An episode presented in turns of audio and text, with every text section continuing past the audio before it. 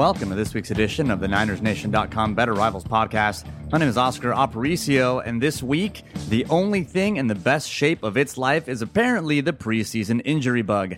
Jeff Deeney from Pro Football Focus joins me to explore why Jimmy Ward stopped to seemingly contemplate the marvels of nuclear physics while in coverage, and friend of the pod, Joe McAtee, the editor of Turf Show Times for SB Nation, comes on the show to preview the Los Angeles Rams 2018 season and answer all the burning questions that will define the Rams 2018 season. But first, the rundown of the news and a breakdown of the 49ers' first preseason game with Pro Football Focus is Jeff Deeney. Jeff Deeney, welcome back to the Better Rivals podcast. How you doing? Doing pretty well. Thanks for having me back. All right, so let's talk really quickly about the rundown. First up, of course, the Niners played the Injury Bowl versus the Cowboys. You've got some key injuries. George Kittle, shoulder separation, which is better than I thought it would be. I thought he broke his collarbone. Matt Breida, shoulder separation. Solomon Thomas, concussion. Garry Gilliam, concussion. Uh, and then later on in the week, Jerick McKinnon has, of course, a calf strain. Do any of those injuries concern you? Uh, I mean, I think it sounds like all of them are going to be back by week one. I think the big question is, you know, especially like, you know, Breida and Kittle, are they going to be 100% um, week one is the big question. But I think they seem like they dodge a bullet on a few of these, especially uh, you mentioned Kittle and Breida, and then McKinnon had an MRI earlier in the week, and that just came out to be a calf strain, luckily. So I think as much as, as bad as the injuries were in, on Thursday night and in, in practice, that uh, – for the most part, they dodged a serious blow. There wasn't any like big season injuring, season-ending injuries, or something that's going to keep somebody out, you know, several weeks into the season. So of course Shanahan said that it's a fine balance, right? You on the one hand you want to put them all in bubble wrap, but on the other hand you know you need to practice and you need to get some chemistry going. Do you think that that uh, Kittle and Breida will be in any way, shape, or form hindered by not being able to play these other two meaningless games? I, I, don't think so. I mean, they both played quite a bit last year. I think obviously you saw towards the end of the season the, the, the chemistry that Kittle and Garoppolo had together. So I mean, I don't think that's an issue.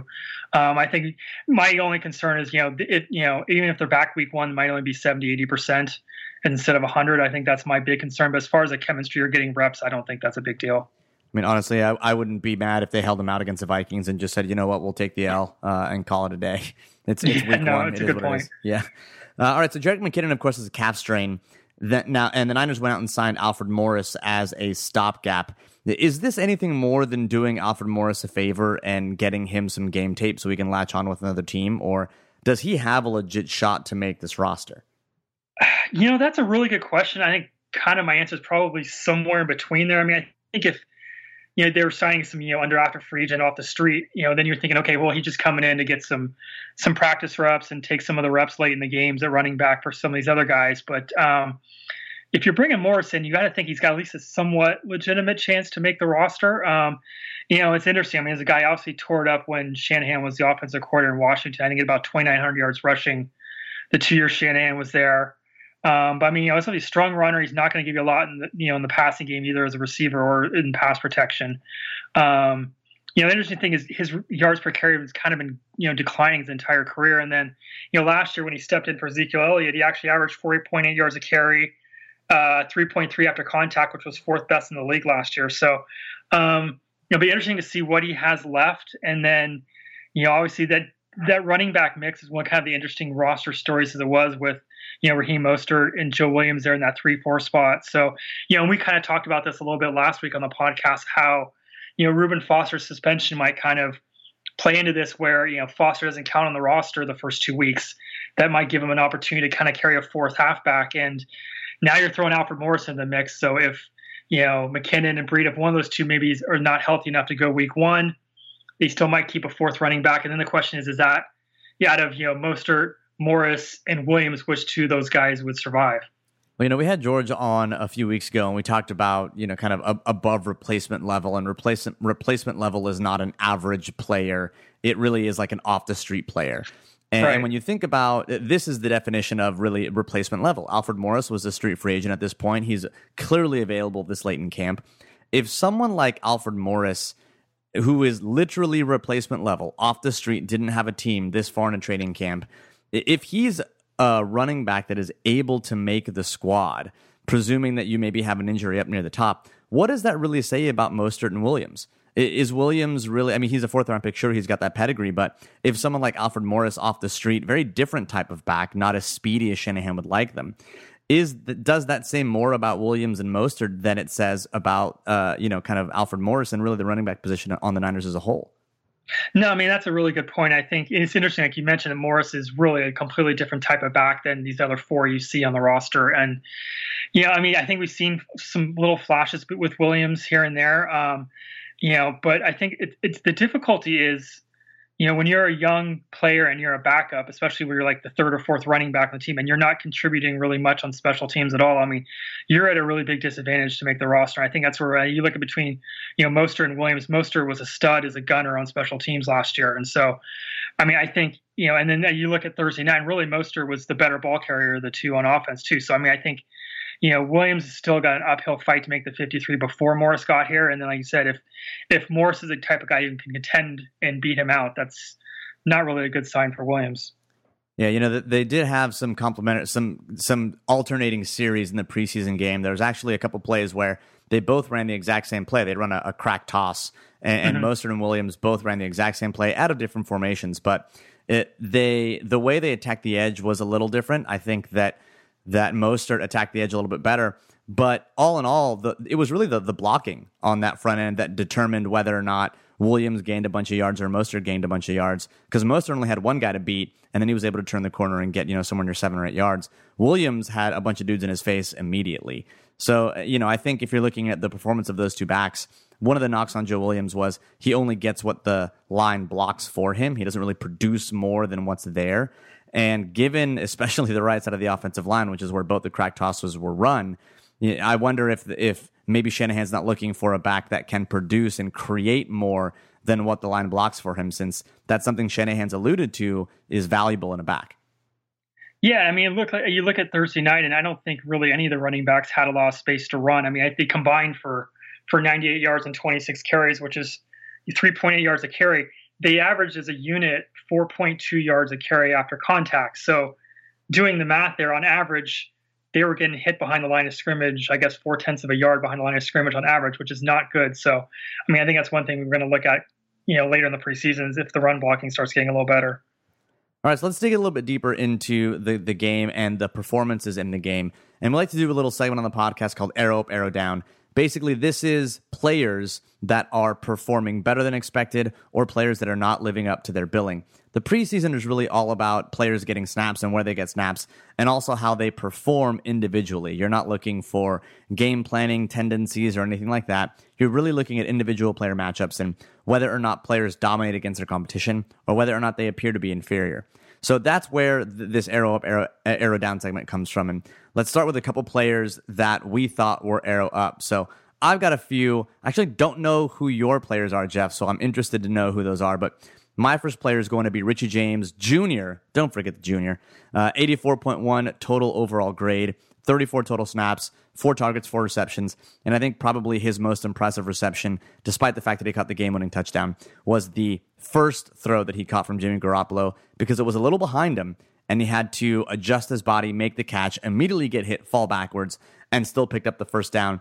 I think it's going to be really difficult for the Niners to try to cut him and stash him on the practice squad I think he's definitely someone who's going to be the sixth wide receiver.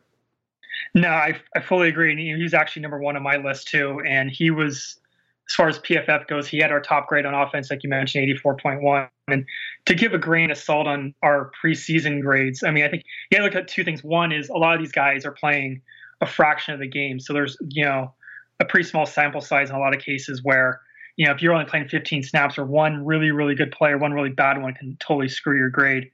Um, and then the second thing is we don't adjust so much for you know the level of competition against you. So some of these guys who might have been tearing up in the fourth quarter and end up getting a high grade, you have to realize it's against guys who might not be in the league in about three or four weeks. But I mean, James Case, he kind of played, you know, he played early. You know, like I said, he caught a pass from Garoppolo. He scored the winning touchdown at the buzzer.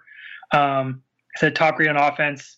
You know, he's a guy who looked good in rookie rookie camp. He's looked good in training camp. The one day I was there, he looked good.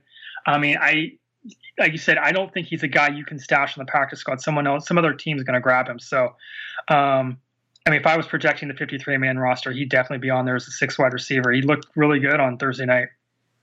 Look, I don't know why you're trying to bring us down here. I'm here for people beating up on players that will be working at FedEx in like two months. All right, that's this is the kind of stuff we're here for. Um, but when we get back to the next player, let's see if we can go two for two. Because uh, my next player is actually Ronald Blair. Had 40 snaps, 76.4 overall grade, and he played. You know, he didn't come in until I think the second quarter, but he showed his athleticism on tape. He's another high SPARQ athlete. He had some really good stunts had a very, very good pressure grade, and especially on the edge where we're a little banged up. And, you know, Julian Taylor, of course, is it was the story leading up to the week. He proved that he can provide some quality snaps at a position of need along the defensive line, and he fits the athletic profile the Niners are going after. So I thought he had a generally a pretty good game, good enough to get Arrow up in game one. No, fully agree. I mean, I think he ended up with 76 grade on our site. He had three pressures, he had a couple run stops. Um, and like I said, he's one of those guys. He's, he's very versatile. Can play the end. Um, you know, especially you look, you look at Arik Armstead's a guy who, you know, I think they're kind of hoping you can play that you know the big end position, and he's out for a while. Um, but definitely Blair and Julian Thomas, who I mean, I think obviously kind of got rave reviews on Thursday night, are two guys uh, that I think can contribute later in the year at that spot. All right, so uh, I've got one more, and that's Terrell Williams. Not to be confused with Daryl Williams Jr. Uh, that guy's on the offensive line. Uh, Terrell Williams is a defensive back. He played more of the Jaquiski Tartt role in the box as a safety, played primarily in the second half, only 22 snaps. But his very, very first snap, he got a pass breakup. He looked very active, kind of patrolling the middle of the field. Uh, he was the robber on that pass breakup and he played close to the line, had a couple of good, uh, you know, nose on the ball tackles over the course of the end of the game. This is probably someone that I, I don't know if they're making the team necessarily. I don't know that they're good enough to press for uh, one of those safety slots, but given the people that I'm going to have here in Arrow Down, I wouldn't say it's it's an extreme. Uh, it's not out of the realm of possibility that he makes the roster. Yeah, I mean, he he was actually one of the guys on my list as well. I mean, really big guy. He's like six four, I think probably like two ten or so. Um, but you said twenty two snaps. I think I think we're all in the second half. Um, got targeted twice, pass breakups both times. The one you mentioned, and I think he broke up the hail mary at the end of the game. Um, blitzed once and got a pressure, um, and he ended up with the grade ninety two point one in our side. Like I said again against the backups in the second half, but that was the top grade on the team. So um, definitely arrow up for him. Yeah, he's a player that was out of Houston, and the Niners, of course, were going to be practicing in Houston. And and that six four safety, I mean, the, the Niners are indeed targeting length at the defensive back position, and and that's a player that fits their mold. And if he can continue to perform, I think he's got a, a leg up. Again, it's going to be one of those roster number situations where I don't know that they have. If we're talking about them keeping maybe an extra running back, maybe an extra tight end if Kittle's not all the way back, that really is going to determine whether or not they're able to keep uh, someone like Terrell Williams on the roster. So we've got yeah. James- he, I was going to say he might be someone. You were talking about Richie James, where I don't think you could sneak him through. Williams might be a guy you might be able to take a risk and, and sneak him on the practice squad if you don't got room for him on the 53. Did you have anyone else on your arrow up list between James, Blair, and Williams? Um, the only other guy, and I'm going to screw this up, but Pita Taumoepenu, I was close. Oh man, was, you, you are within. You're you're you're already. I mean, you're a friend of the pod already, but the fact that you messed up his name means that you are firmly within the better rivals margin of error. That is a name I, we just call him Peter T because we can't say his last name. He's just Peter T. Yeah, I literally like questioned whether to put him on the list. I knew if I had to say him on the on this show that I was going to blow it. So, and sure enough, but Tau, um, Tau Moepenu yeah, is my guess. Tau Moepenu. Tau Moepenu. Yeah, or, anyway, uh, Peter T. Uh, I mean, he only played 13 snaps, um, but I mean, had an 85.3 grade. Um, only had four snaps against a run, but three run stops. So um, also had a quarterback pressure. Looked good in limited time, um, and obviously that you know the Leo Sam spot is you know there are there are pass rush snaps to be had if you can be an effective pass rusher. So um, it'll be interesting to see how much time he gets in the next few games and how effective he can be. Yeah, when you when you look at Eli Harold, the guy that T is pushing for playing time, he did not have a great game. Um, you know, he again also didn't play very well. Uh, didn't play very many snaps. He only played 15 snaps uh, compared to 13 for Pita T. So they basically split snaps at Sam. Sam's not the most you know kind of important or pressing position, given the Niners are going to be in their nickel package you know, close to 60 percent of the time. But uh, I think it would not surprise me at all to see Pita T beat out Eli Harold for that Sam role. No, it wouldn't surprise me. Surprise me either. I think. Uh, I mean, that's definitely. I think one of the positions that's up for grabs on the defense. All right, so let's get to the arrow down players, players that did not do all that well. And for me, both players are going to be in the secondary.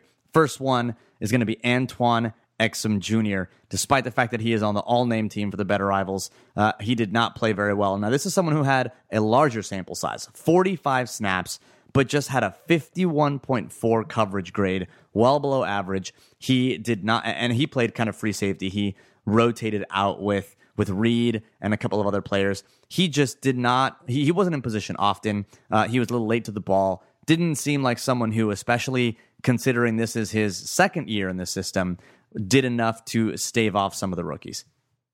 No, that's a good point. I think we were just talking about how the the secondary is really crowded with young guys, and whether you know Williams is a guy you could get on the roster. And I think you know, Exum's another guy who's going to be a victim of the numbers if, you know, if some of these other younger rookies can come in and perform like we saw with Williams, that uh, he's going to have a hard time finding a roster spot.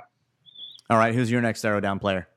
Uh, probably the same guy that's on your list, but uh, I'm going to have to go Jimmy Ward. Oh, he's not on my list. I just figured, you know, Jimmy Ward was an obvious one because he stopped to he stopped to contemplate nuclear physics uh, while he was covering his his player. I, I'm imagining literally that GIF of uh, Galifianakis with the numbers just floating all over his face mid route while he's getting a deep bomb thrown on him. I have no idea what that guy was doing, but he um, he did not grade well. I think his grade was like 29, wasn't it? Yeah, it was 29.6. Like I said, as an example, I'm a guy who played 19 snaps. So if you know getting beat out that bad on one play, I think really hammered his grade quite a bit. But you described what happened there much better than I could. So yeah, we'll go from there. And so my my other arrow down player is going to be another secondary player. It's going to be Tyvis Powell. 29 snaps, 48.1 coverage grade. The reason I think I bring the the arrow down guys up specifically is because the coverage defenders are really where the Niners need to improve. And we, of course, added some talent at the top when you get to Richard Sherman and Ahkello Witherspoon. Obviously, we hope he takes the next step. But then you've got everything behind them. And we saw Jimmy Ward kind of lose a little bit of focus there and, and not be able to to prove that he he didn't play like a first round pick. He just didn't. In in one preseason game, 19 snaps, there's more to play. He's played at a higher level than that over the course of the year. But when I looked at players like Tarvarius Moore and Tarvarus McFadden, they seemed like they could play the part. Overall, Tarvarus McFadden, you know, undrafted free agent, played 16 snaps again, low sample size, had a decent coverage grade. You think of Moore, also someone else who had a fairly decent grade in the time that he played. And so I think if it were up to me, I would end up cutting someone like Exum or Powell who have been in the league for a while. We kind of know what they are. They've been there as, you know, kind of bottom of the roster replacement level players and say, let's give these players that have a better athletic profile and, and a bit better, you know, and, and, seem to perform just as well in this preseason game. I'd give him a shot, man, because you have to cycle through these coverage defenders in a way that's going to actually try to get you a, a hit. Yeah, and I mean, I think you know, it's funny because Powell's actually, I think, looked you know pretty decent in training camp so far, but he did struggle on Thursday night. But you make a point; these guys are kind of these you know two, three year vets who you know bounce around the league a little bit, and you you kind of seen what you're going to get from them. So I you know, opposed to the rookies that you you know you brought in like a McFadden who was an undrafted free agent or some of these like later picks where I think you know the potential is still there that you know that you're still going to get much higher ceiling. Um, so I think you know if it's if it's a close call between you know a Powell and you know a McFadden or something like that, I think they're definitely going to probably lean towards McFadden. Uh, did any part of you want to put Jimmy Garoppolo on arrow down because his passes seemed errant at times? Um, I mean, the only one that I think was disappointing was one he missed Kittle over the middle. He kind of overshot him a little bit. Um, I mean, I think I mean, my two things with Garoppolo for the preseason one is obviously, you know, please God don't get hurt.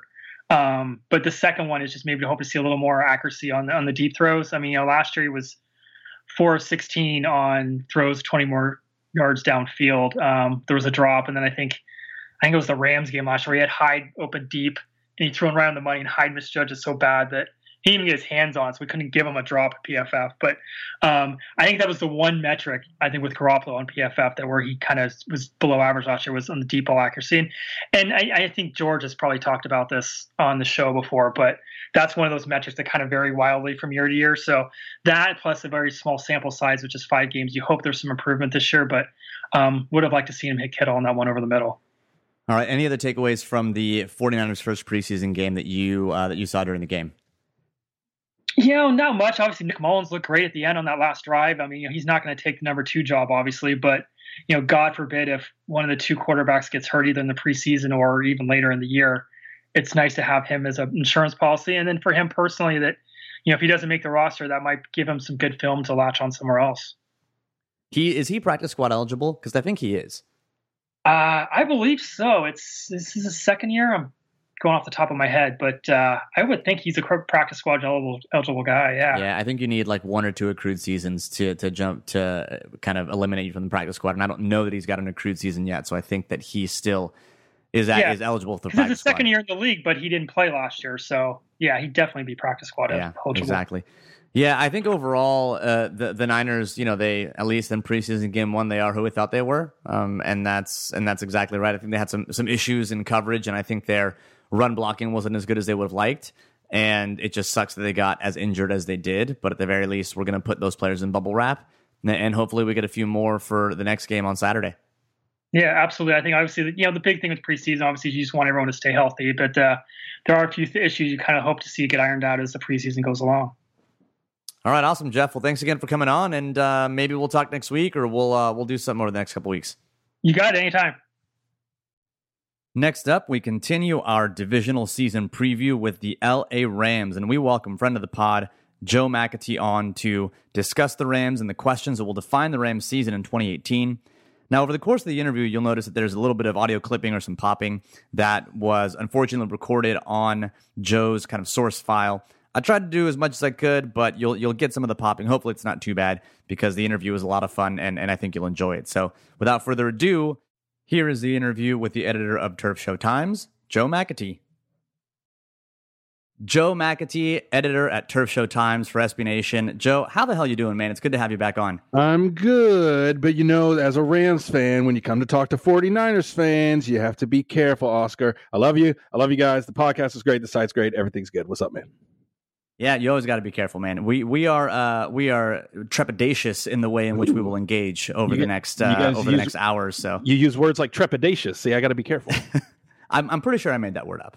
I'm 99% sure trepidation is a word. Trepida- trepidatious, not so much. Trepidatious is the uh, new sauce that they put on the quesadillas yeah. in North Texas.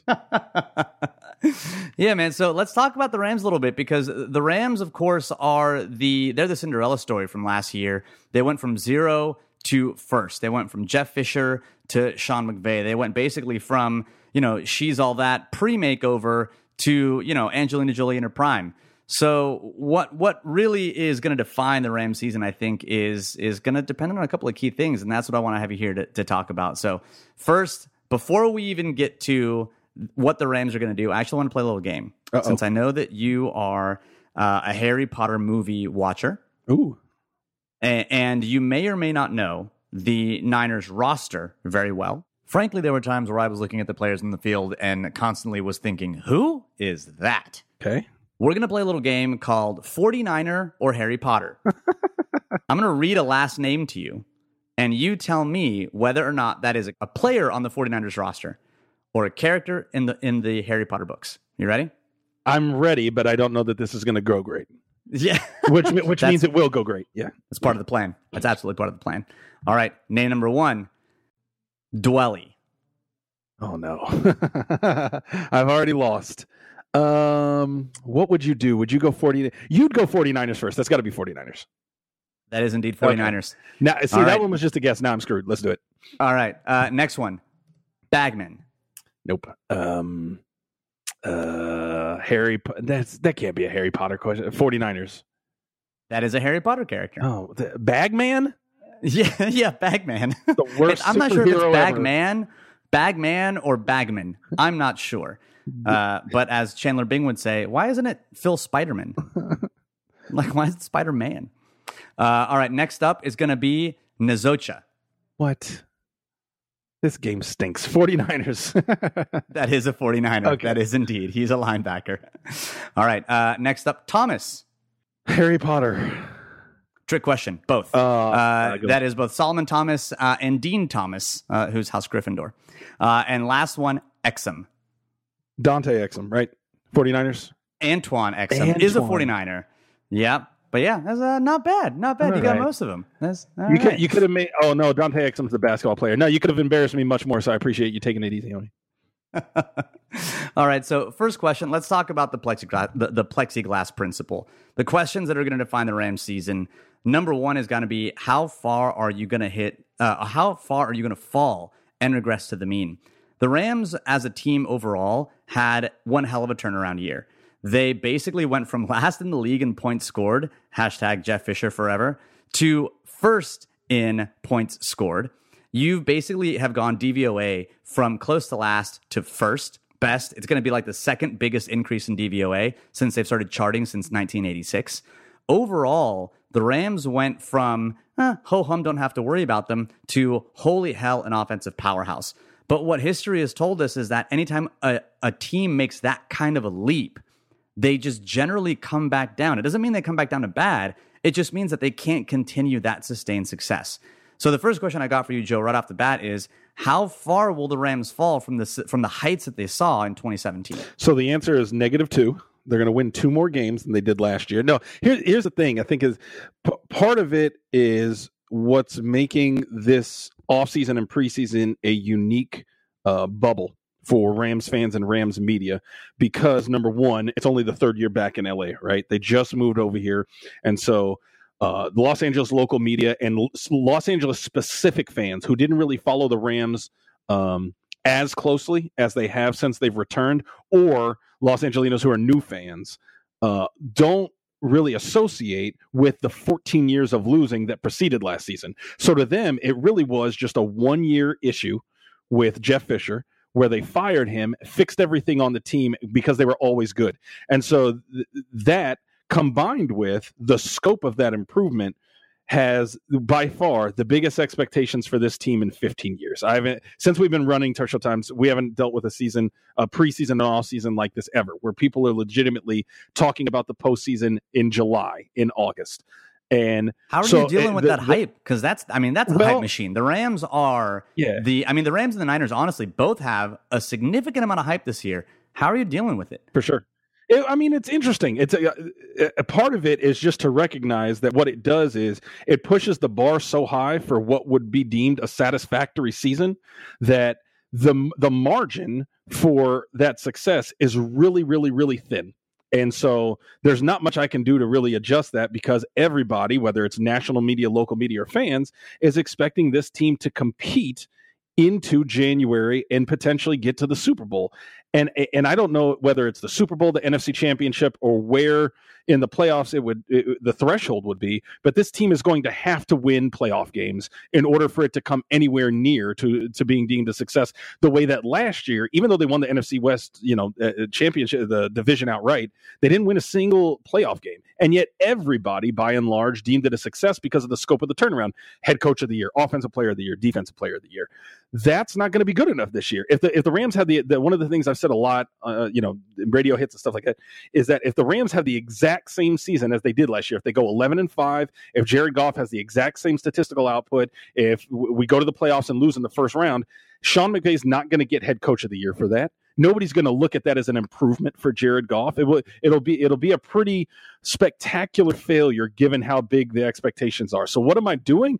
Really, I'm just here to chronicle it and and, and just to note that the, it is what it is. The Rams went all in on this offseason. They were really aggressive in building out the roster and, and filling the holes that they had at the expense of some draft picks that they traded away. But they did it because they have a window where if you know if that plexiglass principle isn't too strong as long as they get to the playoffs if they can make it happen they can justify every single move by getting a couple playoff wins and maybe even a super bowl victory but that margin for success is really really really small Yeah, so when you look at teams that that the Rams compare against, when you're talking about the kind of bounce they've had in DVOA, you're talking about the 2013 Chiefs. They went nine and seven wins and losses after they had that turnaround. Uh, 2017 LA Rams, of course, yet to be determined the, on the 2018 year. 2010 Detroit, 10 and six. 2012 Denver, 13 and 3. And it doesn't mean that you're going to have a bad season necessarily. It's just going to be incredibly difficult to sustain that performance over the course of another year when you've reached such high heights.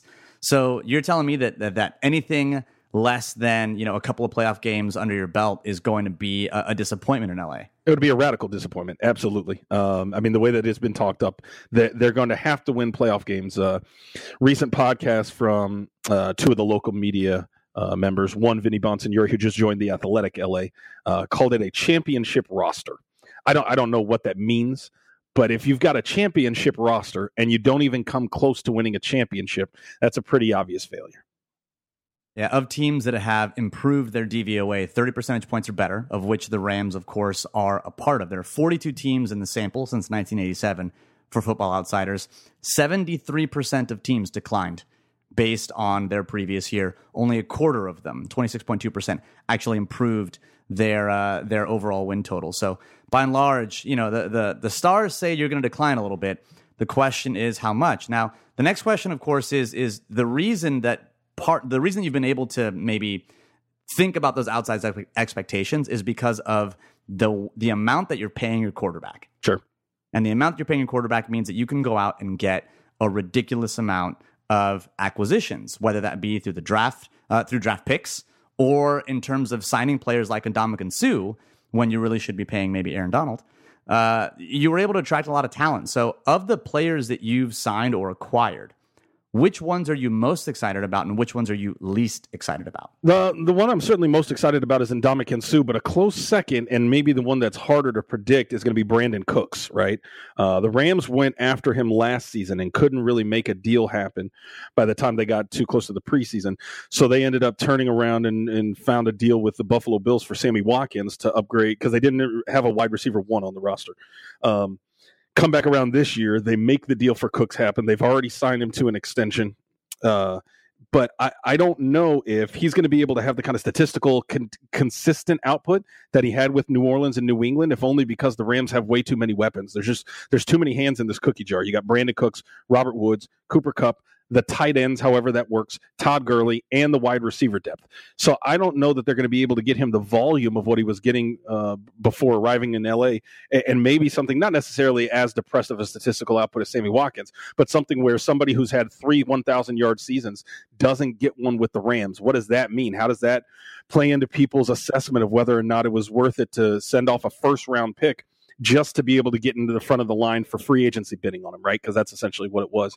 For Ndamukong Suh, it's the fit. The Rams' run defense was the poorest aspect of the team last year. When you add Ndamukong Suh to put him alongside Aaron Donald, and as good as Alec Ogletree was, as athletic as he was, he was a real legitimate deficiency in run defense in an inside linebacker position in the 3 4 and didn't really fit what Wade Phillips' defense is trying to do.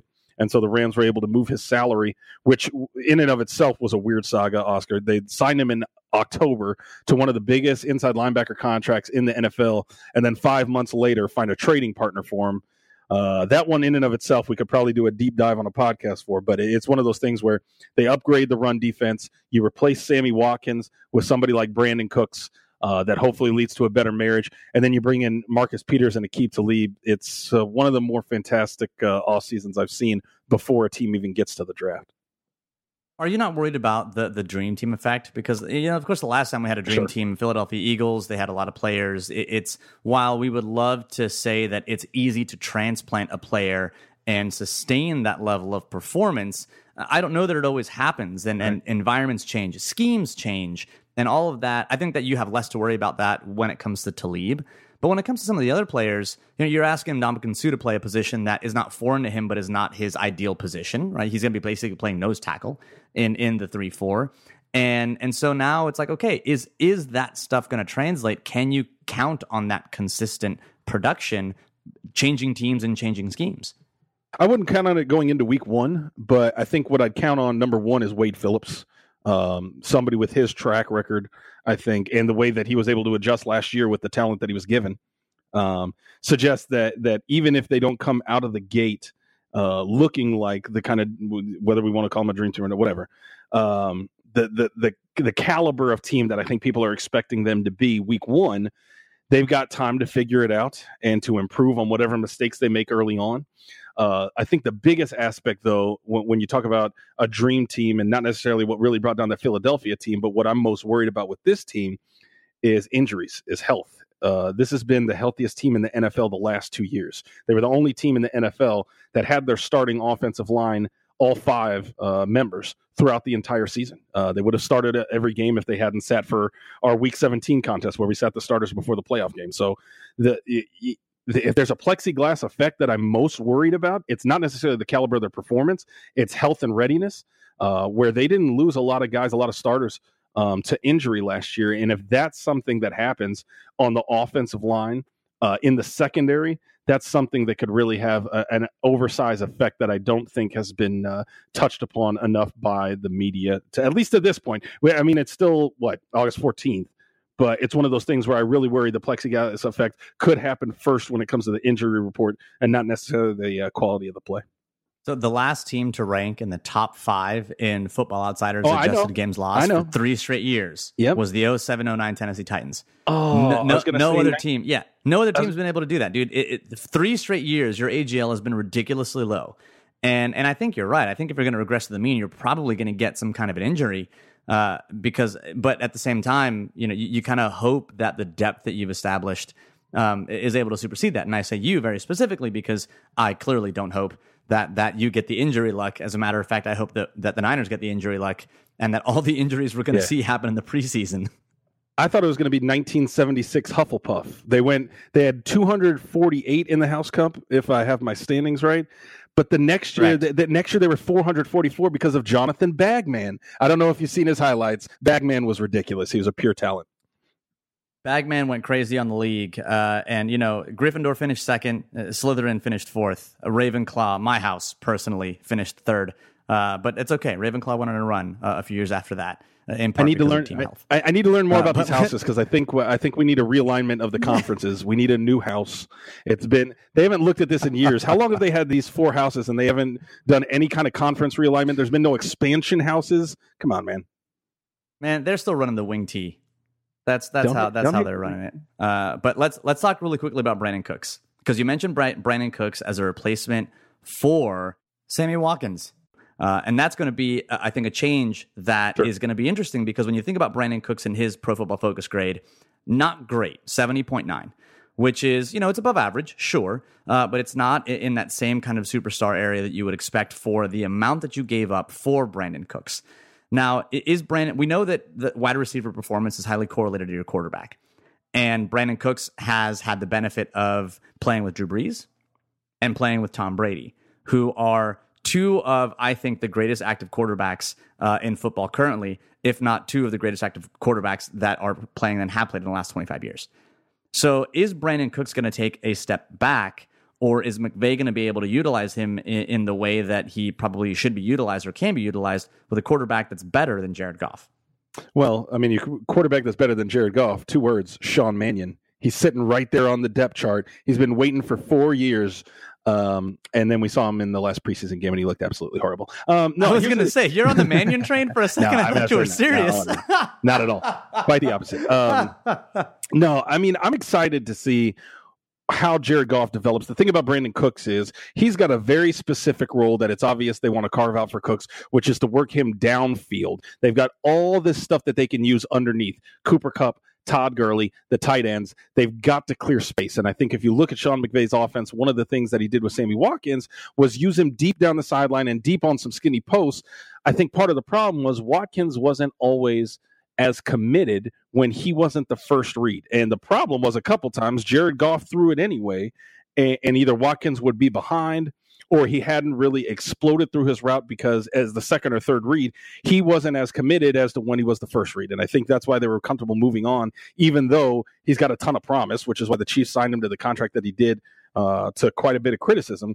I think the thing for Cooks is he's got a history there where if and I got to assume that this is the case because they've been pursuing him for so long and Cooks has been on board with this is that they want to use him downfield frequently. Uh, whether as a decoy or as a target man with some more frequency than they did with Watkins to open things up for underneath. So I, I don't I don't know that necessarily it, it'll be the fantasy uh, play that a lot of people are hoping he is, especially given his last three years.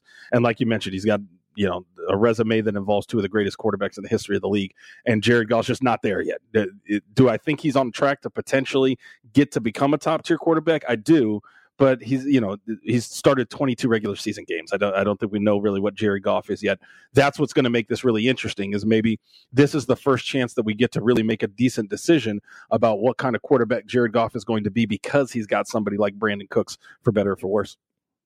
So when I think about the other additions, of course we've talked about them a little bit, but Ndamukong Suh is the the part that looms large on the team, especially given the the interior guard play the Niners have have put on display, and I and I say put on display in a very negative way, right. considering the guards that we've had in San Francisco to date. Now, Laken Tomlinson, of course, is improving, former first round pick. Uh, but then you've got the other right guard, which is unsettled. Mike Person seems to be the, the leader in the clubhouse at, at starting right guard, mostly because Josh Garnett can't stay healthy uh, and Jonathan Cooper is returning from injury. Right. But when you look at, at when you stare down the specter of Aaron Donald and, Ndamukong Suh, why haven't the Rams paid Aaron Donald when he is universally considered to be one of the top three defensive players in football. Sure. Even if you want to argue about where he is one, two, or three in positional value and stuff like that, he still is by far the best at his position and one of the best players on defense.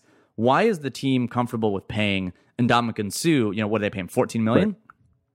But they're not okay with with paying Aaron Donald that. So uh, I would say three things, uh, and, and, they they are definitely comfortable paying him that. They're gonna they're going there's going to be leaks of offers. If it doesn't happen, there's been some rumors that it's going to get done this week.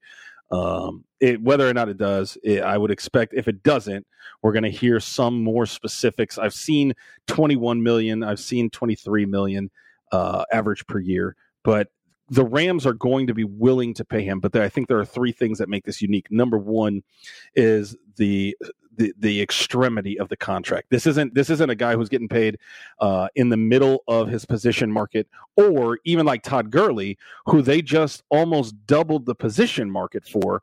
He said Todd Gurley is going to make about ten million dollars less per year than Aaron Donald. Um, so you're talking about somebody that's resetting the non. He's going to be the highest paid non quarterback in the league uh, at a Hall of Fame le- level in the middle of his career. So the scope of this contract puts a lot of pressure on both sides uh, to get as much as they can. Number two is the the fact that the Rams have all the leverage here. They've got Aaron Donald under contract on his fifth year option this year. They could franchise tag because the franchise tag essentially pays you the average of the top five salaries and then just gives you a raise. Aaron Donald's worth the number one salary at his position. So if you just pay him an average of the top five, that's paying him less than he would make on the market anyway. And so they've got him tagged up for essentially the next three years, four years if they did three tags in a row if they wanted to, at less than what his market rate would be.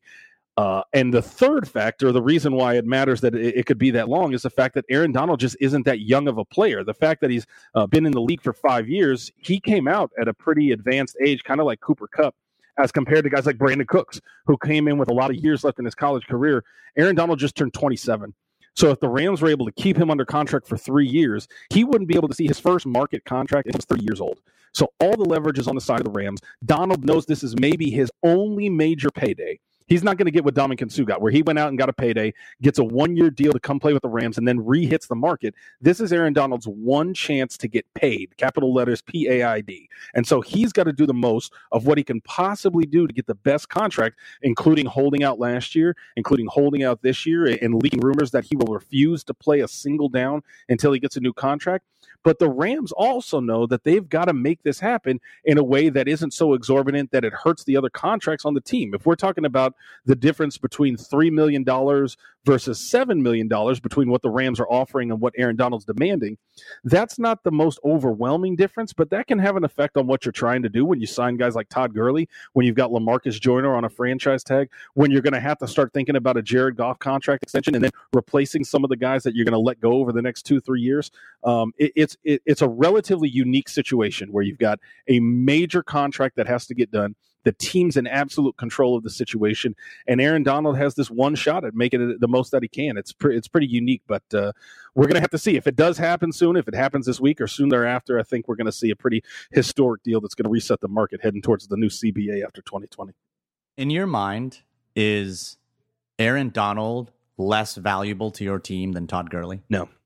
But but I've I've been on record being pretty anti running back for a long long time, and so no, I have too, and and this is why I asked the question, right? Because I mean, it, we've uh, on the podcast we've talked lots about positional value and defensive tackle and running back are some of the lower kind of value positions compared to other positions at large. I mean, obviously, quarterback being the highest, and then you get into coverage defenders, and then you get into pass rushers, pass protectors, anything that affects the passing game is incredibly valuable. And we know that Jer- that the only reason that Todd Gurley is going to get the contract or be even considered for the type of contract that he got was because of his value in the passing game. Right. But even then, I think about what Aaron Donald does as a player and how valuable, how good he is compared to his other peers, and how relatively frequent you can find the type of skill set that you can get with someone like a Todd Gurley. I mean, I look even at, at a Jerick McKinnon. Let's say Jerick McKinnon is like 80% of the player that Todd Gurley is. At the, at the value at which we're paying Jerick McKinnon, could that savings not then get you both Aaron Donald and Jerick McKinnon, as opposed to paying Todd Gurley what you paid him, which reset the running back market, which no one wanted sure. to do, and then now have to look down the specter of maybe having a low ball the best player on defense at a position that, especially for Wade Phillips, could be a significant value add. Like, what's the logic there? Well, I think the main logic is kind of what you alluded to with the Jared Goff contract. We actually had a good piece. Uh, one of my writers today, Myson, uh, had a write up on j- what it, what it really is about is that the Rams have so much cap space next year but the year after, they have so much cap space that they can do all of this. They can keep Todd Gurley. They can keep Aaron Donald. They're going to have enough room for Jared Goff.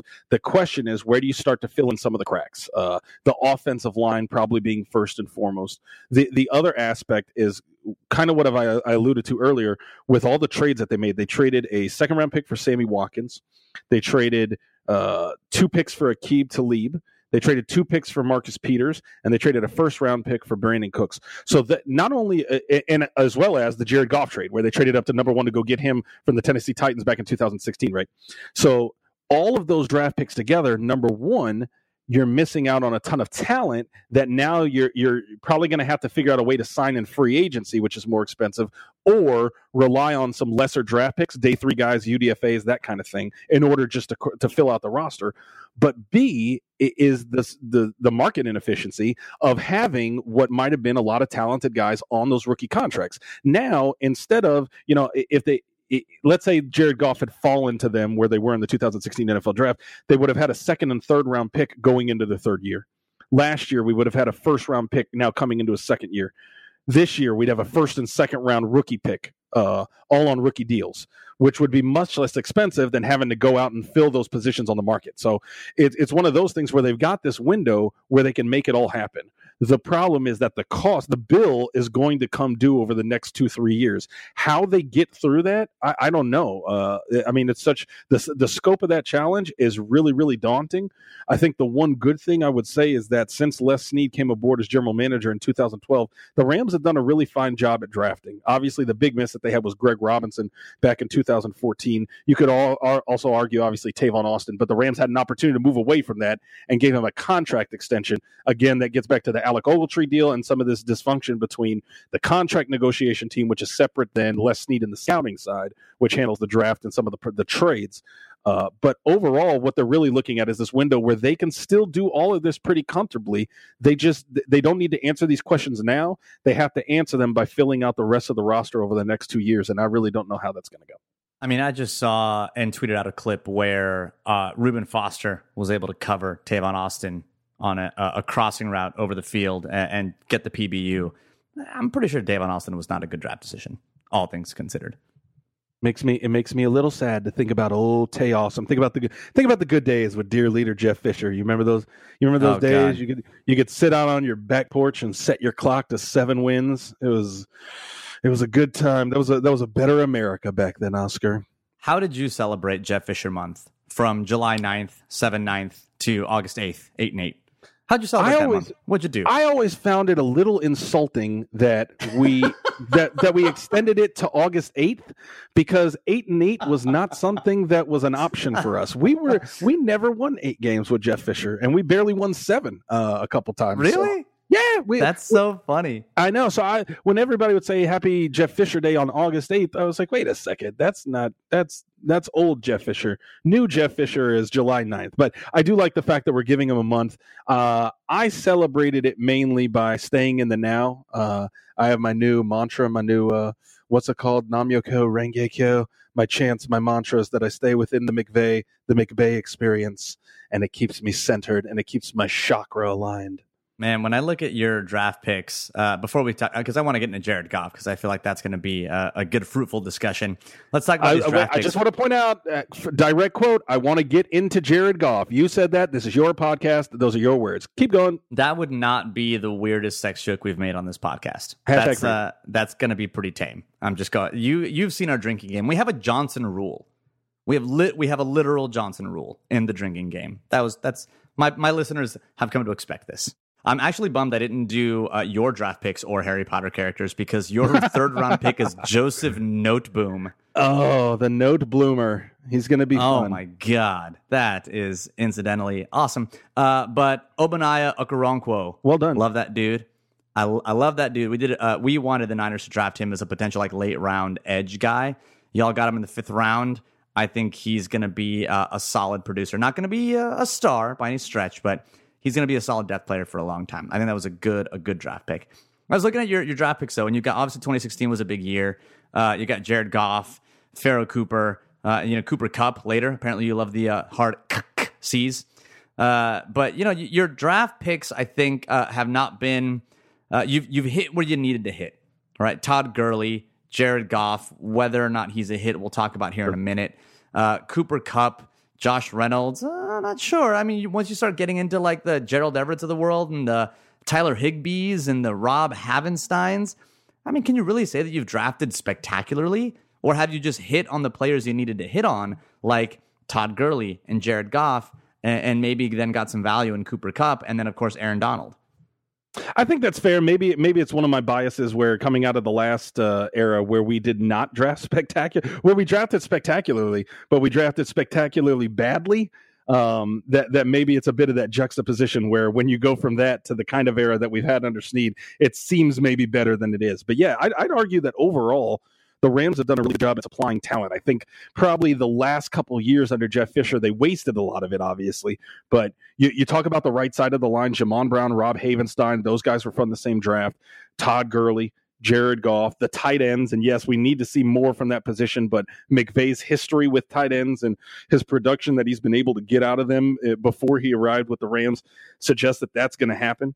On the defensive side, you've got Aaron Donald, you've got Michael Brockers, you've got uh, uh, Lamarcus Joyner and John Johnson at the back.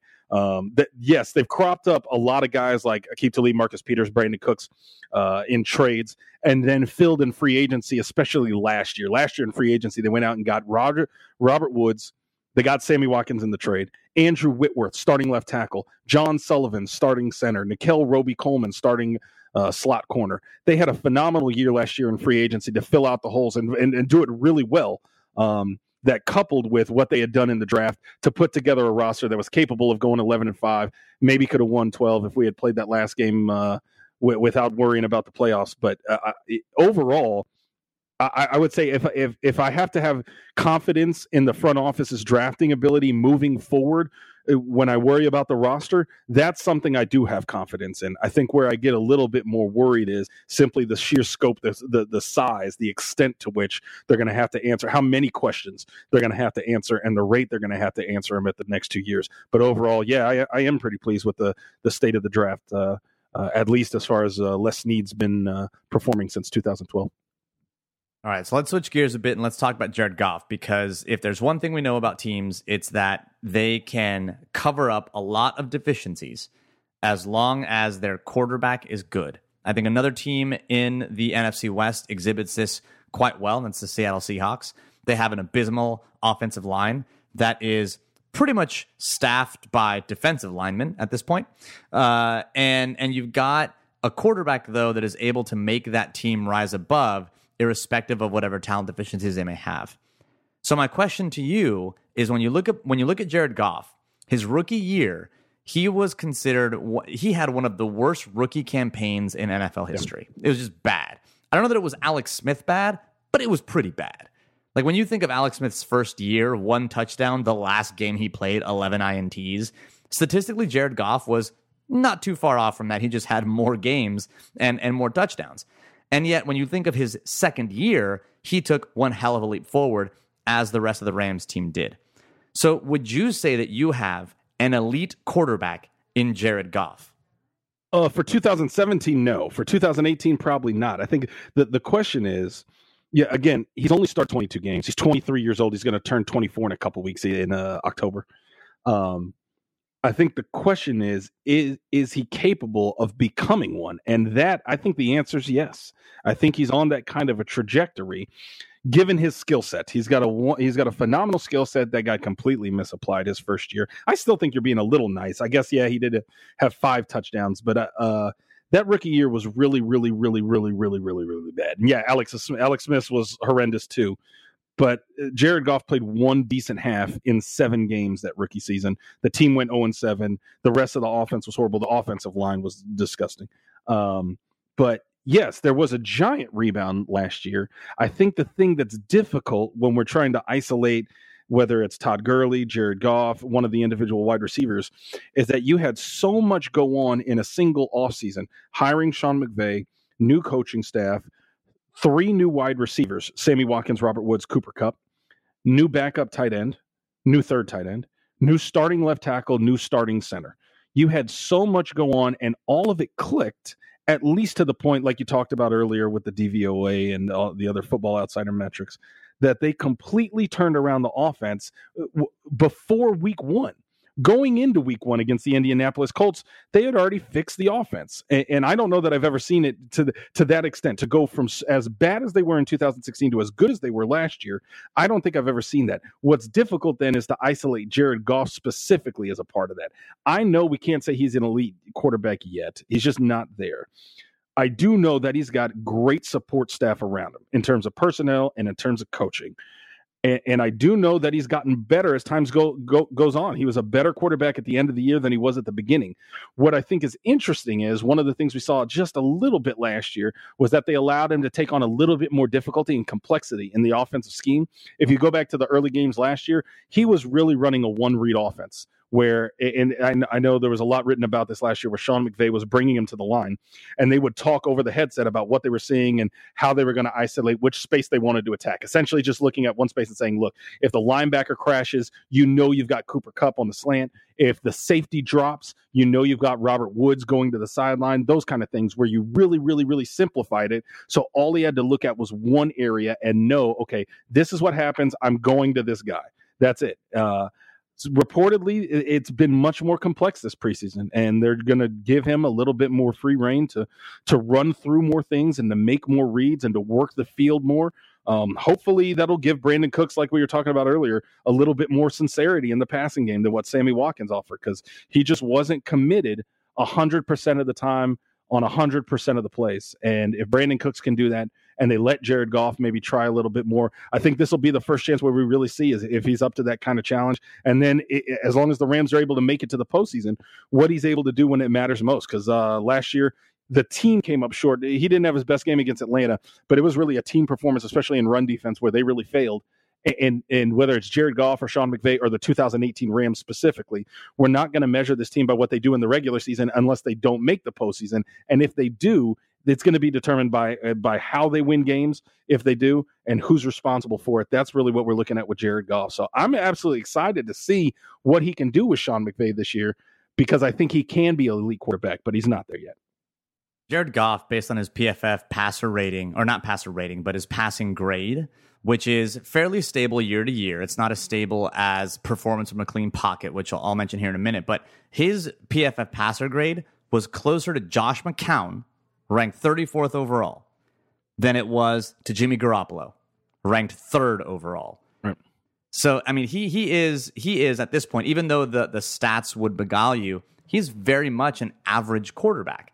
When you when you look at the most consistent thing that he can do or that kind of predicts year to year, which is performance from a clean pocket. When you look at his ranking, he was 12th, which is, you know, just just north of average. And and I think that Jared Goff still has something to prove as a quarterback Sure. because I would put Jared Goff right now as the like when you think of the quarterbacks in the NFC West, rank them real quick. You've got Garoppolo, Goff, whomever Arizona is starting, and Russell Wilson. Where do you rank them? You know, I, it's interesting. I th- this is probably where I differ from Rams fans. Is I would probably have Garoppolo above Goff and probably have Russell Wilson still at first. Here's the difference, though, is that Jimmy Garoppolo's got three years on Jared Goff. So it's a bit of a, it's a bit of an unfair comparison. What the comparison should be, if all things were equal, is Jimmy Garoppolo this year to Jared Goff in 2021, right? And that that's why I that's why I'm probably more bullish on Goff than a lot of non-Rams fans. It's because the trajectory suggests that if he continues to soak up this tutelage and get to grow, and he he's going to get what Jimmy Garoppolo didn't get in his early career, which is the playing time and the opportunity, the moments to be able to do some of the stuff that we associate with more elite quarterbacks, to win games late, to have those game-winning drives, to be able to take over uh, things in the fourth quarter, and to win playoff games. Um, and so you know, would would I have Garoppolo in front of Goff now? Yes. What, if if you put Garoppolo on the Rams and we put Jared Goff on the 49ers, would it be a pretty, you know, stark difference in terms of how that would affect the both teams? I think so. But would I rather have Goff moving forward than Garoppolo? Given, and I know this is a pretty what nerdy answer. I don't know which house that would be. Would that be a would that be a Raven? Is it Ravenclaw? I don't even know the name. That's Ravenclaw. Ravenclaw. Yeah, absolutely. It's a Ravenclaw. Is, is it a nerdier thing to say? What I like is that the fact we have him under his rookie contract with the fifth year option, and we have some time to be able to figure out, okay, how, how do we make sure that we raise him right as our as our young our young little Jared who has no idea where the sun rises and sets. We're going to have to help this guy grow as an NFL quarterback, and I think we've got an incredible situation around him to do that. I love the skill set, and I like the idea that he could become one of those guys. Even if he's ranked 12th now, I don't have a problem with that because if he makes an improvement, gets the top 10, and then next year gets the top five, when he's in, by the time we get to 2020, 2021, he might be like Jimmy Garoppolo, top five, top three in some of those metrics where you're looking at it and saying, okay, now that the Rams have Jared Goff where they need to be, they don't need all this other talent all across the roster because they have a guy that can raise the rest of the team. All right, well, let's get to the lightning round because the lightning round, I think, will help dis- uh, distill some of the thoughts we've had, as well as uh, get some information about the Rams and how you feel about the Rams for 2018. So I'm going to throw out a question. You tell me the the kind of over under that you think, or the player that you think fits in that question. And one of these questions is not going to be football related, just because I want to know what everyone's favorite cheeseburger is. Uh, so, Oh, good. number question number one: uh, Who do you think will be the offensive player of the year this year? If we're excluding quarterbacks for the Rams, go. I'm going to go with Roger Saffold, where last year he was one of the best players. I had Andrew Whitworth more so than Todd Gurley for most of the year. Um, but Whitworth is at an age where I'm really worried about him. Uh, Jared Goff still on the ascendancy. Todd Gurley as a running back is requiring a lot of other things to be in place for him to flourish. And Roger Saffold is one of those guys who's in his peak years. He's been healthy. He's been underappreciated. This is the kind of season where I could see him being a clear MVP on the offensive side. Interesting. Going with the uh, alignment. That's that's a good choice. I like it. All right, best cheeseburger you've ever had. Go. That is really hard because I like burgers. I've had burgers all over the world. Me too. This is why I ask everyone this question. Ah, the best cheeseburger I've ever had. There used to be a place. Maybe it's nostalgia. See, that's part of the problem is that when a lot of times when I think about food, it's not even the food that was perfect. It was like the situation and whatnot. Uh, there used to be a place here in Dallas called Gazebo Burgers that had a perfect mushroom Swiss burger. Love a juicy Lucy. Love some Whataburger. Love a Hatch chili burger. Yeah, I, I'm one of these guys. We talk about burgers quite a bit uh, uh, at Turf Show Times. I'm on the staff. I'm one of those guys. I'm almost like a burger hippie where I love all burgers. All burgers are good burgers, Oscar. Every burger needs a home. Where I, I don't I don't know that I have one favorite because I love so many different burgers and I'm open to so many interpretations of the burger. You know what? I'll give you one. I'll give you a really, really, really, really, really damn good burger. Le Diplomate in Washington, D.C. I know it's a bit of a fancier French restaurant, but they make this famous burger. It's called the American Burger, Le Burger American. That is uh, maybe in terms of just a pure, the pure components of a cheeseburger that make it perfect. They do every single one of them great. Uh, I love that it is a joint in DC that apparently names their American things in French. It's DC. Yeah, well, you know, what are you going to do? All right, defensive player of the year for the Rams. Go. I'll say Aaron Donald. That one's pretty easy. Yeah, that, that one is pretty easy. Although uh, I'm surprised he didn't go with one of the uh, one of the new DBs, uh, Aqib Talib or Marcus Peters. I think it's one of those things where people aren't going to throw to him that much. I think they're going to be worried, and they're going to have to find uh, better spots to be able to pick at. You got some inexperience among the linebackers. The Rams are going to have three new starting linebackers this year because Robert Quinn, Alec Ogletree, and Connor Barwin are all gone. So we've got two new starters on the edge. If we're if we're going out of a, a three four base, uh, you're going to have to have another inside linebacker next to Mark Barron. Maybe that's Ramik Wilson. Um, so I, I don't know if, if you're figuring out how to attack the Rams. I don't know that you want to really go after Aqib Talib and Marcus Peters when they're one up against your wide receivers. Yeah, that bump and run is going to be pretty nasty, is all yeah. I'm saying. Uh, all right, player most likely to make their first Pro Bowl, their very first Pro Bowl. Go. Lamarcus Joyner, John Johnson. Uh, is that one player or a Harry Potter character?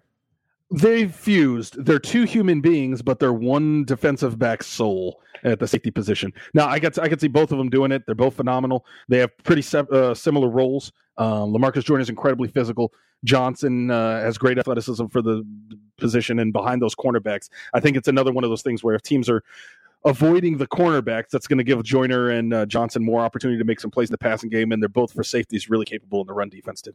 You got to pick one, Joyner or Johnson.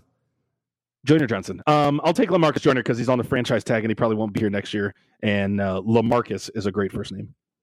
Fair, very, very fair. He could have been from LSU.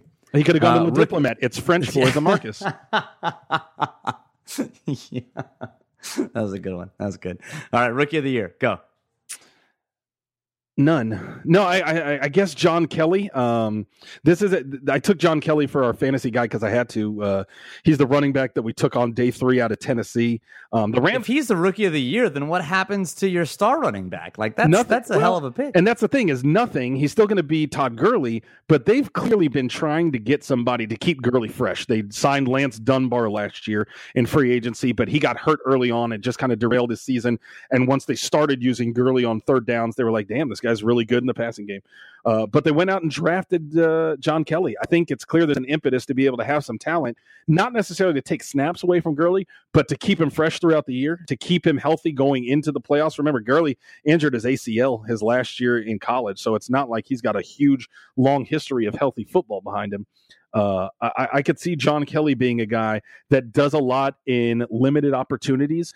N- not anything like what Alvin Kamara got with the Saints, but almost doing the same with less, much less, I think, but could be one of those guys that has a, a really high efficiency rate where he gets one third of one quarter of the carries that Kamara got, but maybe you know one fourth, one fifth of the production, which could be really valuable for a guy that maybe just takes a couple snaps from Gurley, you know, five, eight snaps a game to keep him fresh and doesn't really slow down the offense. But th- this wasn't the class that's going to have great rookie of the year candidates. They spent their first pick. The first pick we had was in the third round. That was Joe Noteboom. He's a reserve offensive lineman at this point. Second pick was Brian Allen, reserve offensive lineman, probably going to play center, take over for John Sullivan at some point over the next two years. And then you get into day three, and uh, yeah, this isn't a rookie of the year heavy class that we've got. If if anything, you could make the case that some of the UDFA's could be the surprise guys that win uh, something like rookie of the year. All right, over under Jared Goff's Pro Football Focus passing grade. Over or under 75. I'll take for over. Context. Oh, You'll oh. take the over. For oh, context, see, I didn't even year, give context, but go ahead. Uh, this year, his his passing grade was 73.3. Yeah. Overall grade was 73.8. Yeah, I'm going to take over. I think uh, things are going to get better with Goff. Uh, I, I don't know that they'll they'll immediately be better week one, week three, week five than they were compared to last year. But I think uh, this is one of those things where I've got a lot more faith in this coaching staff than I did their predecessors. And as much as that pissed off Rams fans to my perceived pessimism under the last administration, I've got a lot of faith in this group to be able to work through things and fine tune stuff week to week and get the team to perform better. And given the collective talent that they've got on the offensive side, and now that they have some capable depth, uh, I, I, don't see why that shouldn't be a standard that uh, Goff should be able to get across this year. All right, and final question: What is your final record prediction for the Rams, and where you think their season ends? So it's one thing to say they're going to go like you know eleven sure. five or eleven four, or whatever, but then like, do they make the Super Bowl, divisional, wild card? What's yeah. what's the status? I'm going to go 11 and 5. Uh, I mean, the, the biggest storyline to me, there, I think there are two main storylines in the NFL this year. Number one, and this is really the story of the AFC, is whether we're at the end of the line with the Patriots. I don't know if it is, but it feels like it could be. And if things just fall apart for them this year, I could see everybody bailing and then they they go into Patriots 3.0. On the NFC side, it's clearly the fact that you've got a lot of good teams in this conference. Uh, 11 of the 16 teams have been to the playoffs in the last two years. That doesn't include you. That there's there's so much more quality on the NFC side than the AFC, and that doesn't bode well for for any good team. This is not this is not a great year to be a good team. There's too much competition. So for a team like the Rams, I still see them going 11 and five, but the pitfalls are going to be wider and deeper um, I mentioned the health issue where I think that plexiglass effect is something that could be exactly what it represents, where the Rams have been so healthy the last two years that a regression to the mean means they're going to lose some guys. And it, it, it, might be the case that they get through the season 11 and 5, but go into the playoffs. You look at what happened to Michael Brockers in that game where we lost him early on, and the run defense clearly suffered because of it. And it was already a pretty below average run defense. Uh, so I, am worried about that. I'm comfortable overall with the roster, with the coaching staff, with the trajectory of the team, the fact that we have a young talent like Goff at quarterback that should be able to grow. I think the biggest thing I'm worried about is what we saw last year in the playoffs, that you've got a inexperienced head coach. As much as I love Sean McVay, he's been head coach for one year and he doesn't have a lot of experience as a as a as a coach in general compared to somebody like Wade Phillips.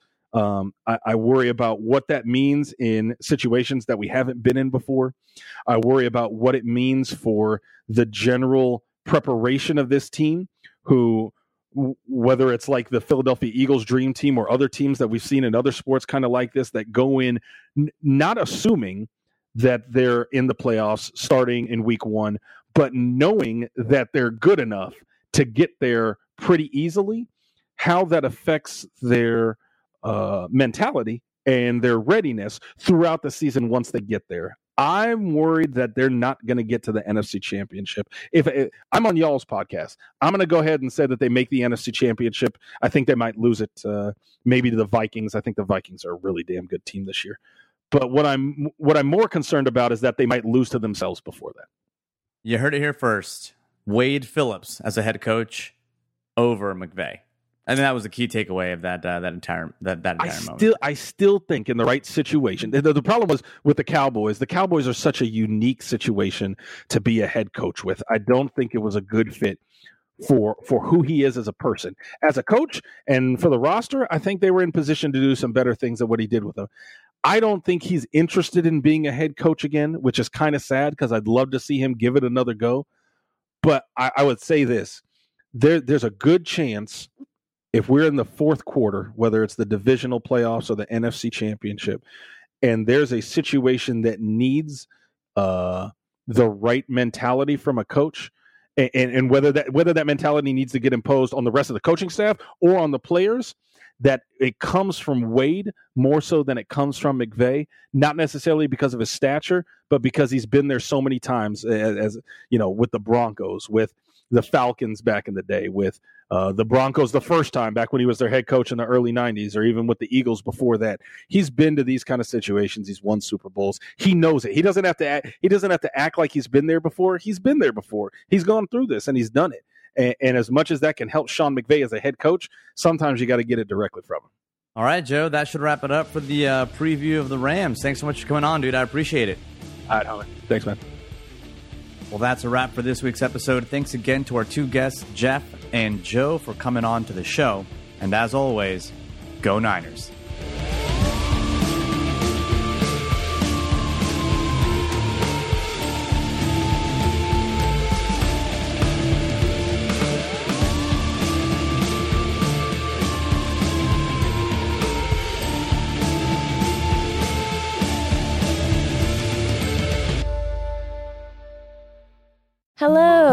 I'm Ashley Carman. I'm Kaitlyn Tiffany. We're the hosts of Why'd You Push That Button, the Verge's show about all the choices technology forces us to make. We're back for season three, talking about questions like why do you delete your tweets? And why do you type in lowercase letters that make you seem like a serial killer? and why are you on an exclusive dating app? You're not that special. We're releasing a new episode every Wednesday, and you can find us anywhere you typically find podcasts, which is Apple Podcasts, Google Podcasts, Pocket Casts. So go ahead and subscribe and check us out.